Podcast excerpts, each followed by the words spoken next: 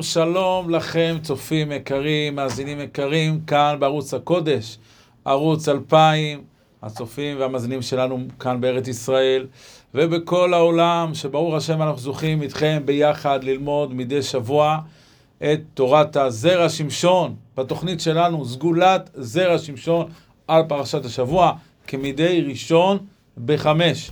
ברוך השם שזוכים לישועות, זוכים לדברים גדולים, בזכות ההבטחה של הזרע שמשון, לכל מי שלומד ועוסק בדברי התורה שלו. כמה חשוב, כמה מסוגל, כמה אנחנו בעזרת השם מאחלים לעצמנו ולכל הסובבים אותנו לזכות באמת לברכה, להצלחה לרפואה, לפרנסה, כל דבר שאנחנו רק חולמים עליו, בזכות התורה הזאת של הזרע שמשון. כמובן עם הרחבות, חיזוקים, סיפורים ודברים שייתנו לנו אה, כיוונים לחיים. בעזרת השם. אז אה, פרשת השבוע, הפרשה שנקרא בשבת הקרובה, פרשת וישב, וישב יעקב בארץ מגורי אביו, בארץ כנען. יעקב אבינו, אה, אחרי הרבה שנים שהוא נעדר מבית אביו, ליתר דיוק 22 שנה, 20 שנה בבית לבן, עוד שנתיים בדרך, הוא חוזר ומבקש לשבת, מבקש לשבת בשלווה, ומיד, מיד, מיד, קופץ עליו רוגזו של יוסף, הבן האהוב שלו, הבן החכם שלו והמיוחד, נעלם, ויעקב אבינו שוב, שוב עם אותה מסכת חיים לא פשוטה, עם אותם ניסיונות, אותם קשיים, התמודדויות של יעקב אבינו. מה קורה כאן? למה? למה אי אפשר קצת שקט, קצת שלווה? על זה אנחנו הולכים uh, לדבר uh, בהמשך, בעזרת השם. Uh, מה קורה כשיש אירועים אה, פרשות, ניסיונות, קשיים שמוציאים אותנו משלוות הנפש. איך בכל זאת אפשר לזכות לזה? מהו הכוח? מהו הדבר שכן מעניק לנו שלווה והצלחה? אבל אנחנו כמובן אה, נתחיל בהתחלה, שזה אומר הזרע שמשון, זרע שמשון על פרשת השבוע, פרשת וישב. הזרע שמשון ממש בהתחלה מביא את דברי המדרש על הפסוק וישב יעקב. יש פסוק בספר ישעיה, פרק נ"ז, פסוק י"ג, שם אומר הנביא, בזעקך יצילוך קיבוצייך, בזעקך יצילוך קיבוצייך, ואת כולם יישא רוח. אומר שם המדרש, כינוסו, כוונה כינוסו של יעקב, וכינוס בניו הצילו מיד עשיו. המדרש אומר את זה על המילים וישב יעקב בתחילת הפרשה. ואומר שכינוסו וכינוס בניו הצילו מיד עשיו. כלומר, היה פה איזשהו אה, כינוס, אה, התכנסות מסביב לאיזשהו עניין, וההתכנסות הזו היא זו שהצילה את יעקב ואת בניו מידי עשיו הרשע. שואל על כך הזרע שמשון, מניין? מניין שאותו כינוס הוא זה שהציל? ליעקב אבינו היה לו מספיק זכויות, אולי הייתה זו איזושהי אה, זכות אחרת שעמדה ליעקב אבינו. אה, ומהו, מהו הכינוס הזה, מה פשרו, מה מהותו, מה עניינו, וכדי שגם אנחנו נלמד לעשות, אה, לבצע את אותו כינוס, וגם אנו ננצל מידי הקמים עלינו לכלותנו, הקמים עלינו לרעה. ועל כך משיב הזרע שמשון תשובה נפלאה. אומר, אנחנו ראינו במשך הדורות צדיקים, אנחנו נזכיר שני צדיקים תכף, שכשבאו עליהם האויבים וביקשו את נפשם, הם מיד קראו לתלמידים שלהם להתפזר, לברוח. דוגמה ראשונה, הידועה יותר, מרדכי הצדיק. מרדכי מביאה הגמרא במסכת מגילה, שכשהגיע המן הרשע והוא רצה לקחת אותו כפי שאחשוורוש ציווה, אה, להרכיב את האיש אשר המלך חפץ ביקרו על סוס עם לבוש מלכות, מרדכי לא ידע שהמן בא בשביל זה. מרדכי חשב להפך, שהמן בא בשביל להעניש אותו, בשביל להתנקם בו, בשביל להתנכל אליו, לעשות לו רעה, ואז הוא אומר לתלמידים, תברחו, תברחו, היה לו המון המון תלמידים, גם נערים, גם תינוקות של בית רבן, גם בחורים, אומר להם, תברחו כמה שיותר מהר מכאן, כדי שאותו רשע, המן הרשע, לא יצליח לפגוע בכם, לא יזיק לאף אחד מכם, וכך הוא עשה. צדיק נוסף שהיה, זה גמרא במסכת סנהדרין בדף י"ד, הגמרא מספרת שבימי האמוראים, סליחה, בימי הרומאים, הרומאים, הם ביקשו אה, שלא ילמדו תורה.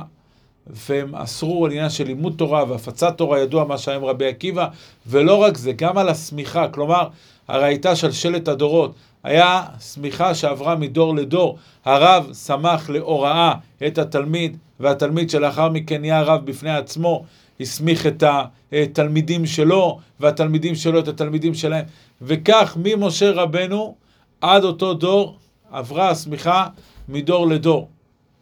הרומאים שרצו להתנכל לעם ישראל, ביקשו לכלות חס ושלום את uh, הרוחניות מעם ישראל, אז הם אסרו ללמוד תורה, אבל אסרו גם על סמיכה, שלא לסמוך את התלמידים להוראה, כי ברגע שאין סמיכה של הוראה, ברגע שאין רבנים מורה, בעם, מורה הוראה בעם ישראל, איך אפשר לחיות? יהודי צריך ללמוד הלכה, יהודי חייב לדעת הלכה. הלכה, אומר הזרע שמשון מלשון הליכה. אתה לא יכול לזוז, יהודי לא יכול לזוז, לא יכול ללכת בלי לדעת הלכה. אתה לא יכול לזוז בשבת בלי לדעת הלכות שבת. מה עם הלכות בשר בחלב, הלכות כשרות המטבח, הלכות שמיטה, הלכות טהרת הבית, הלכות שמירת הלשון, הלכות בין אדם למקום, בין אדם לחברו. אתה לא יכול לזוז, אתה לא יכול ללכת בלי שאתה לומד הלכה. חייבים ללמוד הלכה. זו באמת ההזדמנות לקרוא לכם, צופים יקרים, מי שעדיין אין לו איזושהי גביעות של לימוד הלכה או שיעור הלכה, זה הזמן, כי למרות שאדם לומד, אדם לומד חומש, אדם לומד מדרש, הוא לומד אגדות, הוא לומד, הכל טוב ויפה. אבל כל עוד שאתה לא לומד הלכה, הלכה זה הבסיס. גם רבנו נחמן מברסלב, עליו השלום, הוא גם מעריך בזה בכמה וכמה מקומות, שהיסוד זה לימוד ההלכה. תלמד הלכה. על כל פנים, הרומאים גזרו שלא לסמוך את התלמידים, ורבי יהודה בן בבא הלך לאיזשהו מקום בין הערים כדי לסמוך את התלמידים שלו להוראה. היו לו תלמידים שהגיעו להוראה והוא רצה לסמוך אותם, והרומאים עלו על זה, או שמישהו הלשין, או שהבחינו בהם, והם הגיעו לשם כדי להרוג אותו, רצו כדי להרוג אותו, והוא ביקש מהתלמידים שלו, אמר להם, לכו, לכו, תברחו כמה שיותר מהר, שלא יזיקו לכם. באמת התלמידים ברחו, אבל אותו, את רבי יהודה בן בבא, הם הרגו בצורה מאוד מאוד מאוד אכזרית. הוא היה אחד מעשרה הרוגי מלכות. על כל פנים, אומר הזרע שמשון, אנחנו רואים גם ממרדכי הצדיק וגם מרבי יהודה בן בבא, שברגע שבאו הצוררים, באו הרשעים כדי להעניש אותם, כדי להזיק להם, הם אמרו מיד לתלמידים שלהם תברחו. וראה זה פלא שאצל יעקב אבינו, כפי שראינו בפרשה הקודמת, פרשת וישלח, הוא לא עושה ככה. לא, הוא לא אמר להם לברוח לבנים שלו, והם גם בעצמם לא ברחו, הם עמדו במקום. הרי מי מדובר פה? בא פה עשיו. זה לא, לא היה סוד מה הייתה כוונתו, הוא רצה להשמיד, להרוג ולאבד, הוא רצה להתנכל, אבל בעיקר את מי אומר הזרע שמשון? את יעקב אבינו. ויעקב אבינו הרי ידע שאת הראש שלו עשיו רוצה. למה הוא לא אמר לבני ביתו, תברחו, תימלטו מפני הצרה? והם גם בעצמם לא ברחו, למה? אומר רבנו הזרע שמשון, רבנו שמשון חיים נחמני עליו השלום, יעקב אבינו וגם בניו התחזקו בביטחון בהשם יתברך. הם לא ברחו, הם אמרו אנחנו נשאר כאן, אנחנו לא מפחדים, אנחנו מתחזקים באמונה, מתחזקים באמונה בהשם יתברך, שהרשע הזה לא יוכל להזיק לנו, לא יוכל לעשות לנו שום דבר. וברגע שאדם בוטח בהשם, באמונה שלמה, בביטחון גמור ובדבקות, אף אדם בעולם, אף כוח בעולם לא יכול להזיק לו. אז הכינוס הזה, העמידה הזו, הם לא בורחים, הם עומדים, כולם מכונסים ביחד ובוטחים בהשם יתברך, אומר המדרש, בזעקך יצילוך קיבוצייך. כלומר, כשיש מצב של סכנה, מה יציל? קיבוצייך. מה זה קיבוצייך? ההתקבצות הזאת שמתקבצים מתוך אמונה, מתוך ביטחון בהשם יתברך. אז זרע שמשון מוסיף, הרי לכאורה אפשר לשאול על זה שאלה, הרי כתוב, וירא יעקב מאוד, יעקב פחד, ככה ראינו בפרשת וישלח, למה הוא פחד? הרי אתה אומר שהוא היה בביטחון. אז מסביר הזרע לשמשון, לא, זה עצמו הפחד שלו.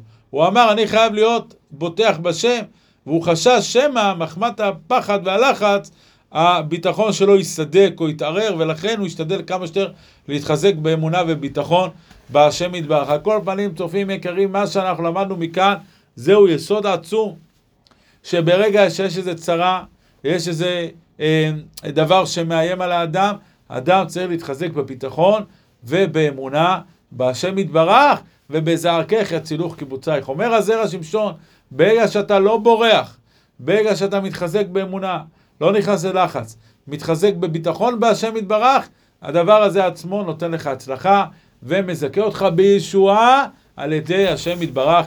איזה גדול הדבר שאומר כאן הזרע שמשון, איזה יסוד עצום זה לחיים של כל אחד ואחד מאיתנו, ההתחזקות הזאת בביטחון, באמונה, בהשם יתברך. עכשיו נתבונן בתחילת הפרשה, מה שמביא רש"י. רש"י, רבנו שלמה יצחקי אומר, וישב יעקב, ביקש יעקב לישב בשלווה. היו לו מספיק סיבות לבקש לישב בשלווה. כל כך הרבה צרות שהיו לו, אם זה עשיו ולבן ודינה שקראנו בפרשה הקודמת, חיים לא קלים, חיים לא פשוטים, הוא רוצה לשבת בשלווה. אמר הקדוש ברוך הוא, לא דיין, כלומר לא מספיק לצדיקים מה שמתוקן להם לעולם הבא, הם רוצים גם מנוחה בעולם הזה? מיד הביא עליו, מיד קפץ עליו רוגזו של יוסף. העניין הזה של יוסף, שהביא צער גדול ליעקב אבינו. וכאן, צופים יקרים, אנחנו רוצים להתבונן בשאלה, מה הבעיה? מה לא טוב בזה שיעקב אבינו ביקש לשב בשלווה? הרי בינינו, בואו נתבונן. מה הוא רצה? הוא רצה הנאות עולם הזה? בשביל מה הוא ביקש שלווה? למה יעקב אבינו רצה לנוח? כי הוא רצה ללכת לאיזשהו בית מלון, רצה ליהנות מהחיים, רצה לקייף, רצה לעשות כל מיני עניינים גשמיים? ודאי שלא! יעקב אבינו אשתם יושב אוהלים. הוא רצה שקט כדי ללמוד יותר במרוכז. עד עכשיו איפה הוא היה? הוא היה עשרים שנה בבית לבן, הוא לא יכל ללמוד שם. שנתיים היה בדרך, בדרך קשה ללמוד. עכשיו סוף סוף שהוא מגיע למקום יישוב, ויש לו גם יישוב הדעת, הוא רוצה לשבת ללמוד תורה, רוצה לשבת להתפלל, רוצה לשבת ולעבוד את השם בצורה בהירה, בצורה טובה. מה רע בזה? מה לא טוב בזה? למה הקדוש ברוך הוא אומר, לא דיין לצדיקים, מה שמתוקן להם? מה הייתה הבעיה בבקשה של יעקב אבינו? ועל זה ביארנו בספר שזכינו להוציא לאור, ספר בעירה של תורה, אה, בשם המפרשים, הבאנו יסוד עצום בדבר הזה. ודאי שיעקב אבינו לא ביקש להישב בשלווה כדי ליהנות מהעולם הזה. לא, לא זו הייתה הנקודה. אלא כמו שאמרנו, שהוא ביקש לשבת בשלווה, כי הוא אמר, ריבונו של עולם, אתה נותן לי ניסיונות, עוד ניסיון, עוד... אני לא יכול להתעלות. אני רוצה להתעלות כמה שיותר. אני רוצה להגיע לשיא ההתעלות, והניסיונות הללו מעכבים אותי. הניסיונות הללו הם מקלות בגלגלים, אני לא יכול להתעלות ככה. ריבונו של עולם, עד עכשיו ניסית אותי? זהו, תן לי לנוח, כי אני רוצה להתעלות, רוצה להידבק בך יותר. אמר לו הקדוש ברוך הוא, יעקב, יש לך טעות. מה הטעות שלך? אתה חושב שהניסיונות זה מקלות בגלגלים. ניסיונות הם לא מקלות בגלגלים, הניסיונות הם הגלגלים בעצמם. אי אפשר לאדם להתקדם, אי אפשר לאדם להתעלות, אי אפשר לאדם להשיג השגות ברוחניות אם לא יהיו לו ניסיונות. וזה מה שנאמר בתהילים, נתת ליראיך נס להתנוסס, יראיך אל הצדיקים. דווקא להם, ריבונו של עולם, אתה נותן ניסיונות. אתה רואה לפעמים דווקא האנשים הצדיקים, האנשים המובחרים, איזה ניסיונות שלהם, יש להם. למה? נתת ליראיך נס, מה זה נס? ניסיון. להתנוסס. להתנוסס הכוונה שיעלו מעלה, מעלה אל על, יתעלו, יפרחו בעבודת השם. אז מה יעקב אבינו, מה אתה רוצה? אומר לו הקדוש ברוך הוא. אתה רוצה שאני אתן לך שקט, כדי מה? כדי שתתעלה, שתצליח, שתהיה דבוק בי? אי אפשר להתקדם ככה. הפוך, דווקא הניסיונות, דווקא הקשיים, הלבטים, ההתמודדויות, כל מה שקורה לך, כל, מה, כל הבעיות שאופפות אותך, הם אלו שמביאות אותך לידי הצלחה. לכן, אין לך מה להיבהל, אתה לא צריך לבקש שלווה, להפך. דווקא הניסיונות הם אלו שיגרמו לך ויביאו עליך את ההתעלות הגדולה שאתה כל כך כל כך מייחל אליה. ובאמת, אנחנו רואים שמכל האבות, מי היה הבכיר? כלומר, מי היה המובחר ביותר שבאבות? כמובן, כולם צדיקים, כולם קדושים, אבל ידוע שיעקב אבינו בכיר שבאבות. יעקב אבינו היה הגדול ביותר. למה? התשובה היא ברורה. לפי איך שאנחנו עכשיו למדנו וביארנו, התשובה היא ברורה. אברהם, נכון, היו לו ניסיונות. אבל לא כל החיים. לא התמשך כל החיים. היו לו בחיים נקודות, זמנים מסוימים שהוא התנסה. לך לך, ירידה למצרים, עקדה, אור כסדים. זה ניסיונות מוגדרים ותחומים בזמנים. רוב החיים שלו, בסדר, הוא חי, הוא היה לו כבוד גדול, והוא היה נשיא והיה עשיר, והיה מזכה את הרבים. גם יצחק, יצחק חוץ מהעקדה, לא היה לו ניסיונות. יעקב אבינו כל החיים שלו, עוד מבטן אמו, עוד מבטן אמו היו לו ניסיונות, היו לו קשיים, אח שלו בתוך הבטן רודף אחריו, רוצה להרוג אותו. וכשהם נולדים, אז הוא רוצה להזיק לו. ואחרי זה עם הברכות, והוא רודף אחריו, שולח את אליפז, אחרי זה הוא בבית לבן, כשיוצא מבית לבן הוא רוצה להרוג אותו. ועוד הצרות שיש לו, לבן בעצמו זה צרה אחת גדולה. ודינם, כל הזמן צרות, כל הזמן בעיות, כל הזמן קשיים. יעקב אבינו היה זה מהאבות שהיו לו את הניסיונות הכי גדולים, הניסיונות הכי קשים. ולכן דווקא בגלל זה הוא זכה להיות הגדול ביותר, המעולה ביותר, המושלם ביותר משלושת האבות. כי גודל הניסיונות, כגודל הניסיונות, כך גודל ההצלחות, כך גודל ההתעלות. ולכן, צופים ומאזינים יקרים, עלינו לדעת, לא להיבהל מקשיים. אדרבה, הקדוש ברוך הוא מזמן לך קשיים כדי שאתה תתעלה, כדי שאתה תגדל, כדי שאתה תתקדם יותר בעבודת השם. אז לכן, לאט לאט, לאט לאט, לא ליפול, לא להיבהל, לא להתפחד, לפתוח בשם, ובעזרת השם דווקא הניסיונות הללו יביאו לנו דברים טובים, שאנחנו בעזרת השם, בזכותם, נזכה. אספר סיפור בעניין הזה שאנחנו מדברים עליו עכשיו. הייתה בזמן, זה סיפור ששמעתי מהרב נחום דיאמן. לפני הרבה שנים הייתה זקנה, יהודייה, הייתה גרה באמריקה, והיה לה הרבה כסף. הייתה עשירה, עשירה גדולה. היא הייתה תורמת הרבה לצה"ל. הייתה תורמת הרבה לצבא, אמ, וממש נשקים, וכל מה שרק היו מבקשים ממנה, הייתה נותנת ובשפע, בלי גבול ובלי מידה, כמה שיותר. זה היה הבייבי שלה.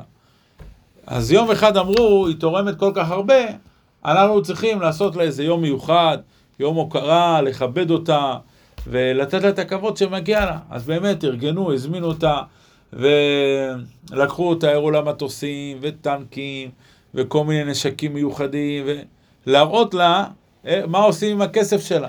היא ממש ממש נהנתה, זו הייתה אה, גאווה ממש גדולה בשבילה. וגולת הכותרת של היום הזה, הביקור הזה, זה היה אימון מיוחד שהיא ראתה. אמרו לה, בואי תראה, יש פה יחידה מובחרת של חיילים, בואי תראה איך הם מתאמנים, בואי תראה איך שמחשלים אותם ככה להיות אה, אה, חיילים. בסדר.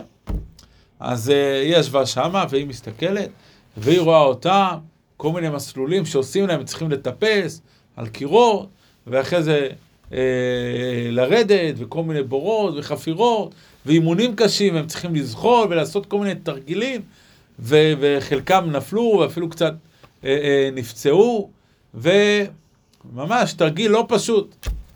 והיא ראתה את כל זה, ובסוף, בסוף האימון הזה.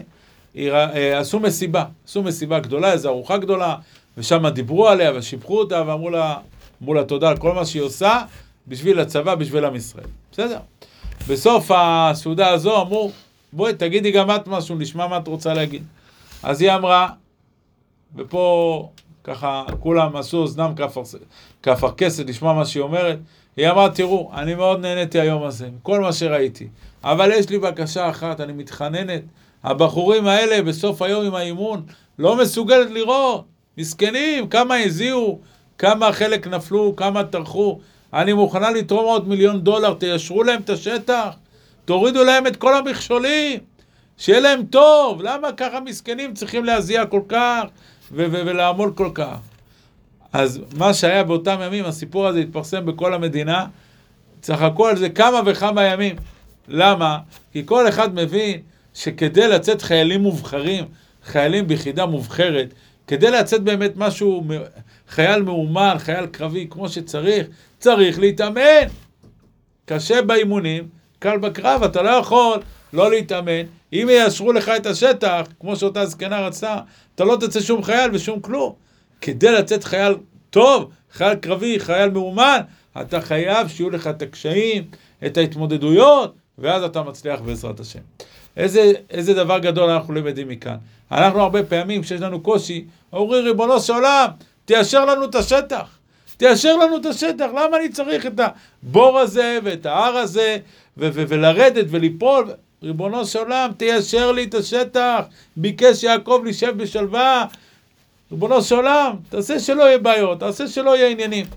אומר לך הקדוש ברוך הוא, אם אני אאשר לך את השטח, איך תצא חייל? איך תצא מאומן? איך תצא קרבי? אני נותן לך את הניסיונות הללו כדי שאתה תצא משהו גדול, ואל תדאג, בסוף אתה תראה מזה רק דברים טובים. זה המסר הגדול והעצום שיש בשבילנו במעשה הזה. אנחנו מברכים בברכת בורא נפשות. אומרים, בורא נפשות רבות וחסרונן. יש כמה פירושים לברכה הזאת, אבל ראיתי מפרשים, וחסרונן הכוונה, כל בן אדם, יש דברים שהקדוש ברוך הוא נתן לו, ויש דברים שהקדוש ברוך הוא חיסר ממנו. עכשיו, האדם חושב, הקדוש ברוך הוא חיסר ממני, אז זה חסר לי, לא טוב לי.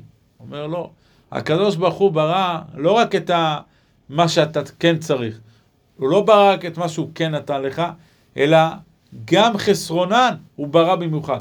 הוא ברא אצלך בחיים איזה חיסרון מיוחד, שעל ידי החיסרון הזה אתה תוכל להתעלות. דווקא החיסרון הזה, שאתה חושב שהוא לא טוב לך, ואתה חושב שזה רע לך, דווקא החיסרון הזה, הקדוש ברוך הוא נתן את זה, כי אתה, לפי התיקון שלך, לפי השליחות שלך, לפי המשימה שלך כאן בעולם הזה, התיקון הזה, הדבר הזה, יכול להביא אותך לידי שלמות, יכול להביא אותך לידי הצלחה. אז לכן, אל תיכנע, ואל תיכשל, ואל תיפול רוחך, בורא נפשות רבות וחסרונן. הקדוש ברוך הוא ברא את החיסרון הזה אצלך, כדי שאתה תתעלה על ידו ותגיע למדרגה גדולה. יש אה, רבי אהרון רטה, שהוא חיבר כידוע את הספר שומר אמונים, הוא אומר משפט מאוד מאוד חזק, שימו לב צופים יקרים, מאזינים יקרים, תזכרו את המשפט הזה, צריך לכתוב אותו, לשים מול העיניים כשבא לנו איזה קושי, איזה ניסיון. אומר רבי אהרון רטה, צדיק, עליו השלום, אומר אדם שאין לו ניסיון, איננו אדם. עוד פעם, אדם שאין לו ניסיון, איננו אדם. איזה משפט גדול, איזה משפט אדיר. למי אין ניסיונות? רק למלאכים. רק למלאכים אין ניסיונות. אז זה אומר רבי יעקב אבוחצירא בפיתוחי חותם, הוא אומר מלאך, כשהוא יורד לעולם הזה, הוא נופל. למה? אין לו את הכוח של בן אדם. אנחנו חושבים שאנחנו פחות מהמלאכים. הפוך, בגלל שלנו יש יותר כוח, אז אנחנו פה והם שמה. לנו יש את הכוח להתמודד. נכון, אנחנו לפעמים נופלים, אבל גם יש לנו את כוח ההתגברות. מלאך אין לו את זה, מלאך הוא עומד, הוא לא יכול. אז ממילא אומר רבי אהרון רטה, אתה, אין לך ניסיון? אדם שאין לו ניסיון איננו אדם. כי אדם, באשר הוא אדם, יש לו ניסיון. אין מציאות שאדם אין לו ניסיון. אתה רואה שצריך חבר שלך, הכל זהב, הכל, הוא מחייך, הכל בסדר, אתה לא רואה את האמת. הדשא של השכן ירוק יותר, אתה לא רואה את האמת. אין דבר כזה שאדם יש לו הכל. תמיד יהיה חסר משהו לבן אדם, משהו שאין לו. ולכן אדם צריך לדעת. העניין הזה, שמה שהקדוש ברוך הוא נותן לי ניסיון, זה כי אני פה בעולם הזה, אני בן אדם, והוא גם נותן לי את הכוחות בעזרת השם להתגבר על הדבר. אבל פה, צופים יקרים, יש פה נקודה שחשוב מאוד להעביר. אנחנו מדברים הרבה על השיעור הזה, וגם בשיעור פה, בתוכנית הזאת, ובשאר התוכניות גם שדיברנו, דיברנו על הנושא הזה באמת שניסיון, הזכרנו גם להתמודד בניסיונות, לעמוד בניסיונות, ביטחון, אמונה. יש פה עוד נקודה עמוקה שצריך לשים לב אליה. הקדוש ברוך הוא, כשהוא נותן לבן אדם ניסיון, אז ודאי שזה לטובתו. אבל זה ידיעה כללית, שאני מאמין ואני אומר זה לטובתי, בעזרת השם יהיה טוב. יש פה עוד נקודה פנימית. הקדוש ברוך הוא מדבר אליך דרך הניסיון שהוא נתן לך.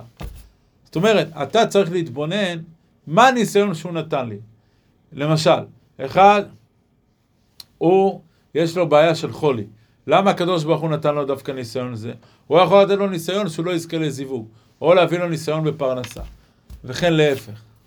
הקדוש ברוך הוא מדבר אל האדם דרך הניסיון. אני אספר איזה סיפור להמחיש את הדבר הזה.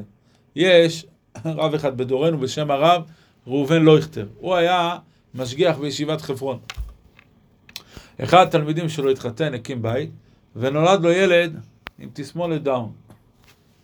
לא, לא פשוט בכלל, והיה להורים צער גדול. כמובן, התחזקו באמונה, אומרים הרי שזה נשמות גדולות, ותיקונים, ובסדר, אבל בכל זאת. אז הזוג הגיעו ל... לרב לויכטר, אמרו לו, כבוד הרב, מה יש לך להגיד לנו? מה הרב יכול לכוון אותנו בהסתכלות, בדברים, מה... אמר להם הרב, תראו, יש לי מה להגיד לכם, אבל תבטיחו לי שאתם לא תיפגעו. אני מוכן להגיד, אבל תבטיחו לי שאתם לא תיפגעו. אמרו לו, מה שהרב יגיד, מקובל עלינו, כי זה דברי אמת. אמר להם, תראו, להגיד לכם שהילד הזה הוא נשמה גדולה, אתם לא צריכים אותי. כי זה מן הסתם אמרו לכם הרבה אנשים. ובוודאי שזה נכון, לא, זה לא שזה לא נכון, זה נכון וזה נכון מאוד, אבל מה? לא בזה מסתכם העניין. אתם צריכים להתבונן בניסיון, להגיד למה בורא עולם נתן לי דווקא את הניסיון הזה. וכאן הוא המשיך ואמר להם דבר מאוד חריף. הוא אמר, תראו, אני מכיר אתכם. אני מכיר אתכם. אתם אצלכם החיים זה חיים בוויטרינה. מה זה חיים בוויטרינה? אתה עובר ליד חנות, אז מראים לך כל מיני דברים יפים שיש בחנות, מושכים את העין כדי שתבוא, תקנה. אתם אצלכם, החיים בוויטרינה, הכל מצועצע, הכל צריך להיות המילה האחרונה, הכל צריך להיות יפה, הכל ככה בגשמיות הכי חזקה, הכי טובה, הכי יפה שיש. הכל ככה כמו, כפי שאמרנו, חיים בוויטרינה. הוא אומר, זה לא החיים האמיתיים. זה לא החיים האמיתיים. הנה, הקדוש ברוך הוא אומר לכם, הנה, עכשיו מה תעשו עם הילד הזה? הילד הזה זה לא הילד המחונן שאתם תתגאו בו, זה לא הילד המוצלח שאתם כל כך תשמחו בו, זה, זה דבר לא פשוט. זה דבר לא פשוט. והקדוש ברוך הוא אומר, עכשיו תלמדו שהחיים הם לא חיים בבטחינה. עכשיו זה החיים האמיתיים. למה? כי אתם תצטרכו ללמוד שנכון, הילד הזה הוא לא הכי כישרוני ולא הכי מוצלח, והשם יעזור, זה מה שהשם מביא לנו, אבל מה? אבל מה? הילד הזה ייתן לנו הרבה שמחה בבית, כי אנחנו נשקיע בו, ואנחנו נטפל בו, וניתן לו את החום הכי גדול שרק אפשר, ונבין ונלמד שהחיים האמיתיים זה לא מה שנוצץ, אלא דווקא חיים של נתינה ושל אהבה, וכל אחד חושב על השני. זה החיים האמיתיים. אלו הם החיים האמיתיים, לא חיים בוויטרינה, לא חיים נוצצים, לא חיים של שקר. הם שמעו וקיבלו. עברו כמה שנים שהוא לא פגש אותם. יום אחד הוא הולך בירושלים, פוגש אותם. אומר להם, נו, מה שלומכם? הם אמרו לו, הרב הציל לנו את החיים. כולם אמרו לנו אז, שהילד נולד, נשמה גדולה, בסדר, ידענו שהוא נשמה גדולה. אבל היינו שבורים לרסיסים. אבל הרב הרים אותנו. כי הרב הסביר לנו שבעצם יש לנו כאן שליחות, ויש לנו תיקון לא של הילד, התיקון הוא שלנו, והקדוש ברוך הוא מדבר אלינו דרך הניסיון, ורוצה שנבין מה, מה הם החיים האמיתיים, איך באמת צריך לחיות.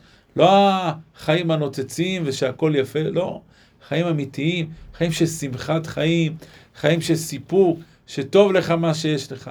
אתה אומר תודה לשם על מה שיש לך. אלו הם החיים האמיתיים. אדם שחי חיים כאלה, הוא האדם המאושר עלי אדמות. סיפר לי לפני שהגעתי לכאן לשידור, סיפר לי אדם, הוא אומר, הוא היה בעל ממון מאוד מאוד גדול. וקדוש ברוך הוא סיבב, סובב כל הסיבות, סיבב שהוא ירד מנכסיו. ברוך השם, היום הוא חי, בסדר, אבל לא בסדר גודל שהיה לו פעם. הוא אומר, כבוד הרב, אני בזמנו, כל מה שרק רציתי היה לי. יום אחד התחשק לי מרצדס ספורט שחורה. זה מה שרציתי. הלכתי, הזמנתי, קניתי. בקיצור, רגע אחרי שאני יוצא שם מהסוכנות, במקום שמוכרים את הרכבים, אני רואה מביאים לשם את אותו, אותה מכונית מרצדס ספורט, אבל כולה בצבע זהב. משהו מיוחד, יצאו לי העיניים, נכנסתי בחזרה, לא עליתי בכלל לרכב שאני קניתי. נכנסתי בחזרה, אמרתי לו, מה זה? כזה אני רוצה. כזה אני רוצה. הוא אומר, לפני רגע שלא ראיתי את הרכב ההוא, הייתי מאושר. יש לי את הרכב הכי טוב, הכי יפה, זה מה שחלמתי, זה מה שרציתי כל הזמן. רק יצאתי, עוד לא הספקתי אפילו לנהוג ברכב, רק ראיתי רכב אחר שנראה לי יותר יפה בצבע זהב, גמרנו, לא מסוגל להסתכל על הרכב החדש שקניתי, אני רוצה את הצעצוע הזה, אני רוצה את המוזר. למעשה זה לא הסתייע, הוא לא קנה את זה בסוף, זה לא הסתדר, לא היה. אבל מה? הוא אמר, אני לא מבין את עצמי עד היום, איך הגעתי לדבר כזה? השקעתי כל כך הרבה כסף, אפשר לקנות דירה בכסף ש, שקניתי את הרכב, ומה? רק ראיתי משהו בצבע אחר, אז גמרנו? לזרוק את כל מה שהיה, לזרוק את זה לפח?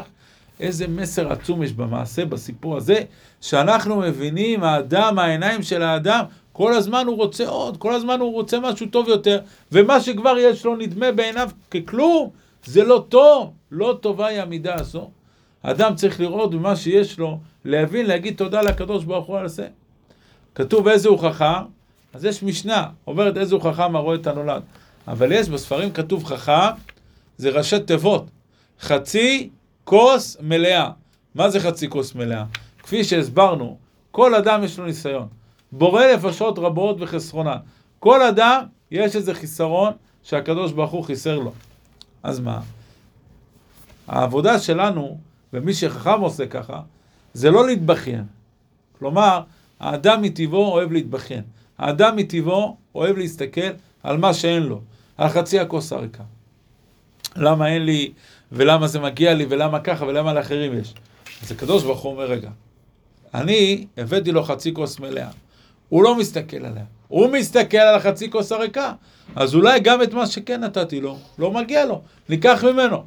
זה טיפשות שאדם עושה ככה. תראה מה בורא עולם אומר על ההתנהגות שלך. אבל, מה החכם עושה?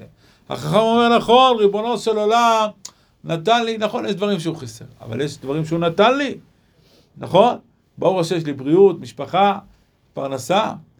אז אני מודה לו על מה שהוא נתן לי, אני מודה לו על חצי הכוס המלאה. מה אומר הקדוש ברוך הוא על בן אדם כזה? אה, למרות שחיסרתי ממנו, הוא מודה לי, הוא מודה לי. אז אני אוסיף לו, וימלא לו, וישלים לו גם את החצי הריק. גם את החצי הריק. זה החוכמה. זוהי החוכמה להודות על מה שיש, על מה שקיים. יש פסוק אומר, הודו לאדוני כי טוב, כי לעולם חסדו. בפסוק הזה, שימו לב, יש שבע מילים. הודו לאדוני כי טוב, כי לעולם חסדו. תזכרו, שבע מילים. כמה אותיות יש בפסוק הזה? תעשו חשבון, אני אחסוך לכם את החשבון. 24 אותיות. המילה הודו זה כתיב חסר, רק עם ו' אחת. הודו לאדוני כי טוב, כי לעולם חסדו. שבע מילים, 24 אותיות. זה מה שנקרא 24 שבע. הווה אומר שאתה 24 שבע.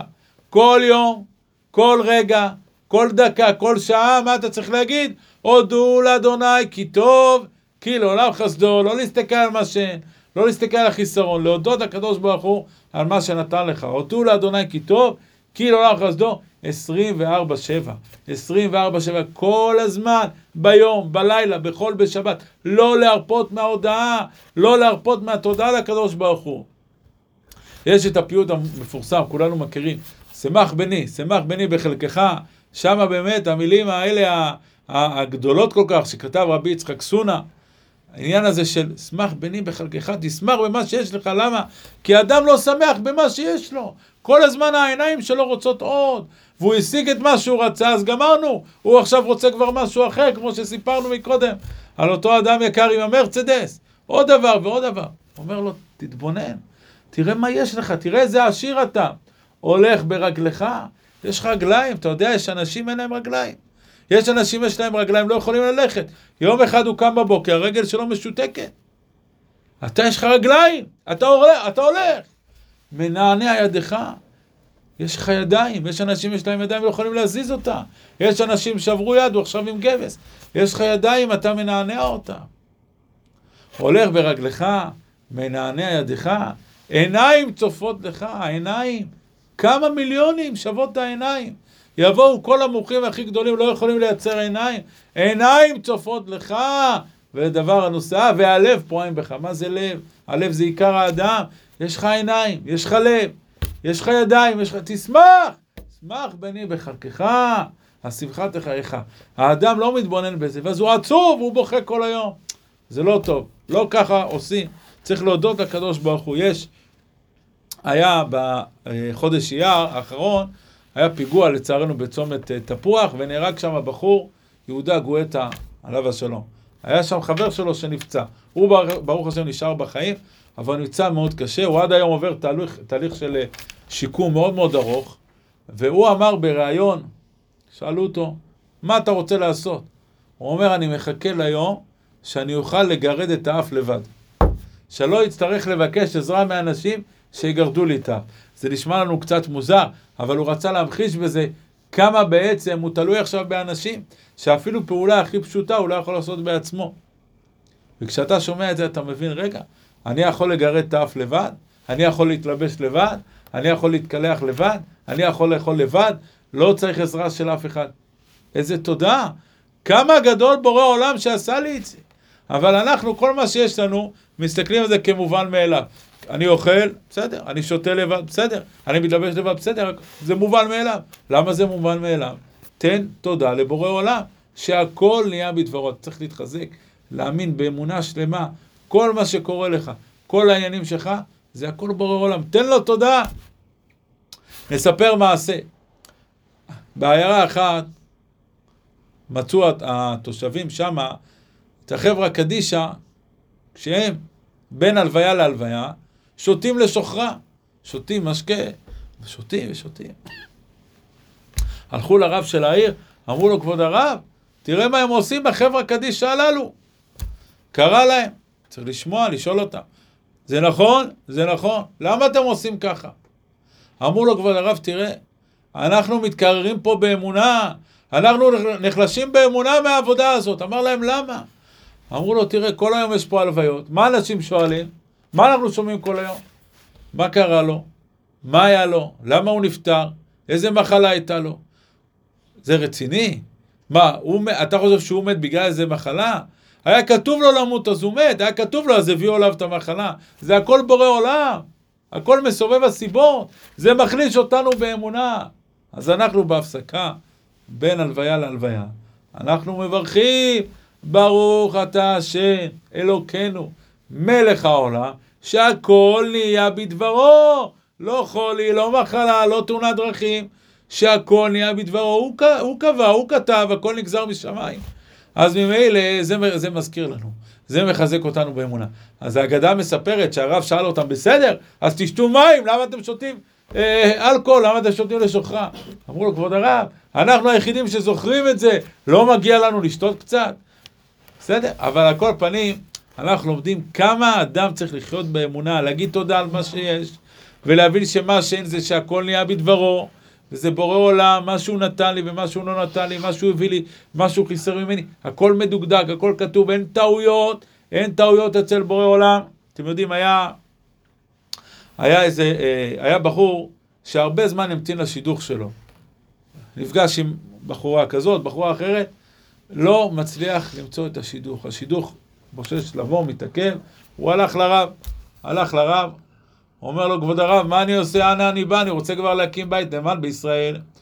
אמר לרב, בוא, בוא, בוא נלך פה לבית המדרש הסמוך. אמר לו, מה קרה, מה יש שם? אמר לו, בוא נראה, אולי נמצא שם, בבית המדרש, איזה זקן, איזה זקן מימי הבעל שם טוב, איזה זקן מימי האור החיים הקדוש, אולי הוא יברך אותנו, הוא יברך אותך לזיווג. אמר לו, כבוד הרב, אנחנו נמצאים הרבה זמן אחרי הבעל שם טוב, עברו מאות שנים מאז. איך נמצא שם זקן כזה? הוא, כולם מתו מאז, כל אלה שהיו בדור ההוא. אמר לו הרב, אתה שומע מה שאתה מדבר? מה, לא יכול להיות שבטעות הקדוש ברוך הוא שכח מישהו והוא נשאר עד היום? אה, אין טעויות אצל בורא עולם, הוא לא שוכח אף אחד. אז למה דווקא אותך הוא ישכח? אז גם אותך הוא לא ישכח, אל תדאג, כולם יתחתנו, רק אתה לא תתחתן. למה? הוא לא שכח אותך, הוא דואג לך, אלא מה, אתה צריך קצת סבלנות. אז תתחזק באמונה, תתחזק במצוות, תתחזק ככה, תקבל קבלות טובות, בעזרת השם, וכך באמת היה. הוא התחזק באמונה, קיבל קבלות טובות, וזכה לשידור.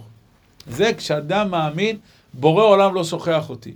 אין טעויות אצל בורא עולם, שהכל נהיה בדברו.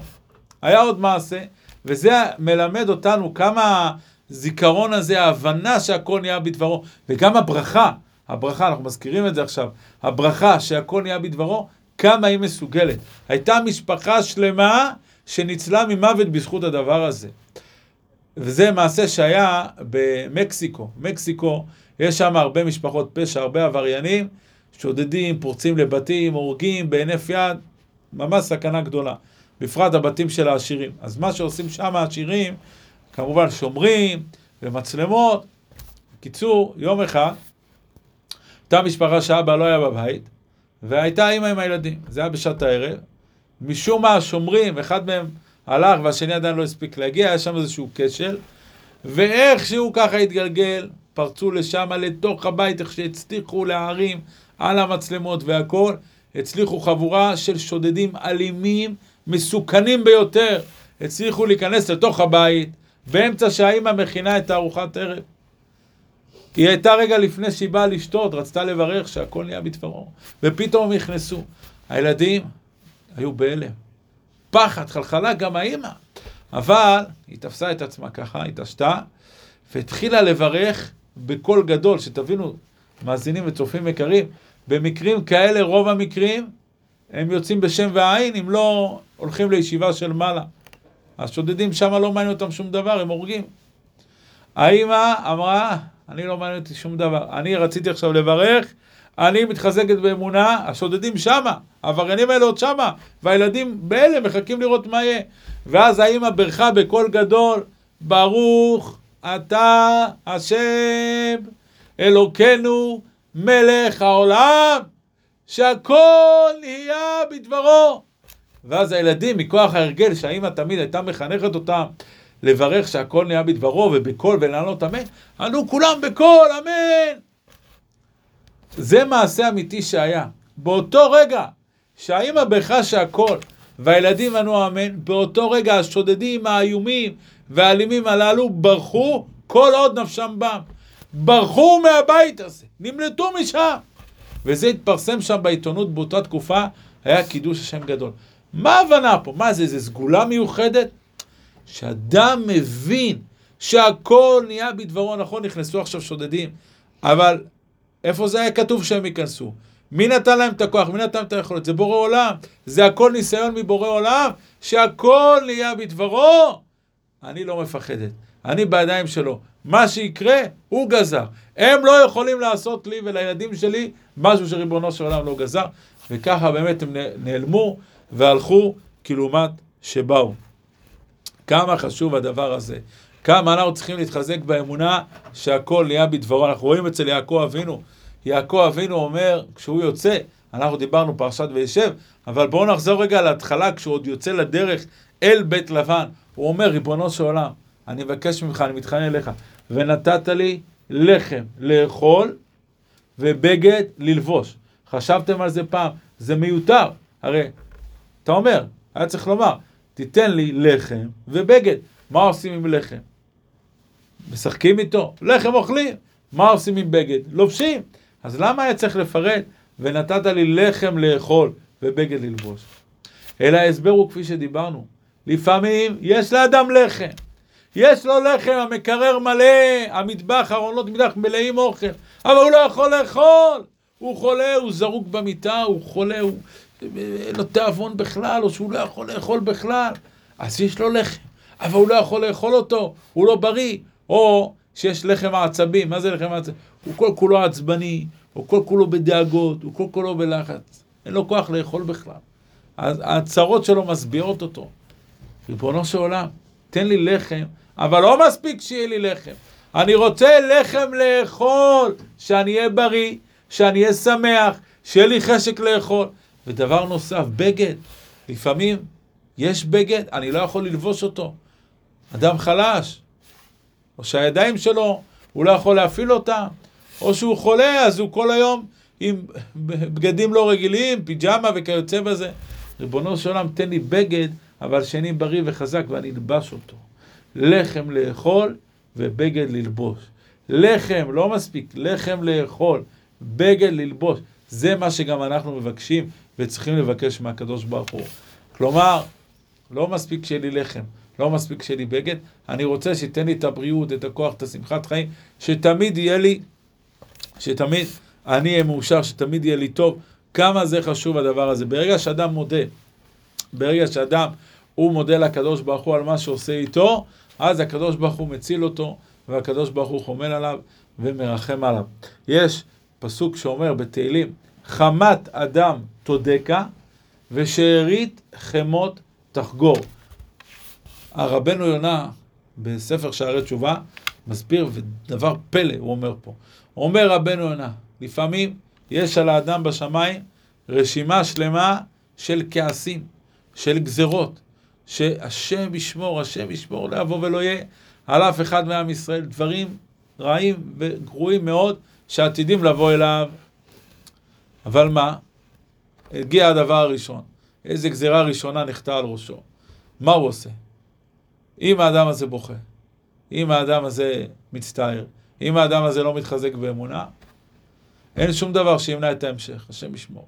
אבל אומר דוד המלך, חמת אדם, כלומר, אם לפעמים האדם כשבא עליו חמאה, כשבא עליו כעס, כשבא עליו איזו צרה גדולה, מה הוא עושה? תודה הוא מודה לך, הוא אומר, ריבונו של עולם, תודה, תודה, אני יודע שהצער הזה ממך זה בא לי ואין רע יורד מן השמיים. הכל בעוונות שלי, היה צריך לקרות לי הרבה יותר גרוע.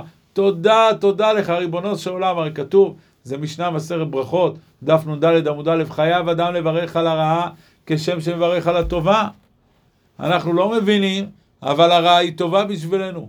אז חמת אדם תודקה, כשאתה מודה לקדוש ברוך הוא, כשאתה מודה לבורא עולם על מה שנתן לך גם הדברים הלא טובים, ושארית חמות תחגור. אז שארית החמות, כלומר, מה שנשאר ברשימה שם בשמיים של החמות והכעסים והגזרות, תחגור.